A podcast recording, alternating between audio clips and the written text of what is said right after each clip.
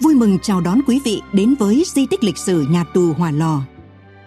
Nhà tù Hòa Lò còn có tên nhà tù Trung ương, do thực dân Pháp xây dựng năm 1896 trên đất làng Phụ Khánh, huyện Thọ Xương, nay là phường Trần Hưng Đạo, quận Hoàn Kiếm, Hà Nội. Nằm trong quy hoạch tổng thể Sở Mật Thám, Tòa án, Nhà tù, Hòa Lò là một trong những nhà tù kiên cố nhất Đông Dương lúc bấy giờ. Những trại giam, xà lim tối tăm bị che khuất bởi tường cao, và trong đó có những con người đang ngày đêm chịu sự giam cầm, tra tấn. Đồng thời cũng là nơi rèn luyện ý chí để biến nhà tù thành trường học cách mạng. Tháng 10 năm 1954, sau khi miền Bắc được giải phóng, nhà tù Hòa Lò dùng cho hoạt động của các cơ quan hành pháp ở Hà Nội.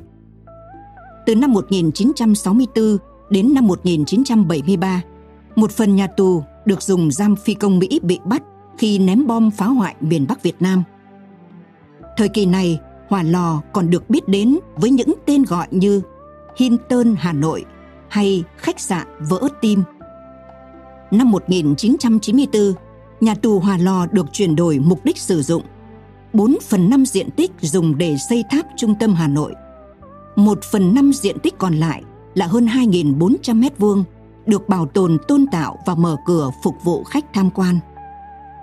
Hệ thống trại giam, xà lim còn giữ nguyên gốc cùng các phòng trưng bày thường xuyên và những thước phim tư liệu sống động. Hy vọng sẽ đem đến cho quý vị nhiều cảm xúc trong quá trình tham quan di tích.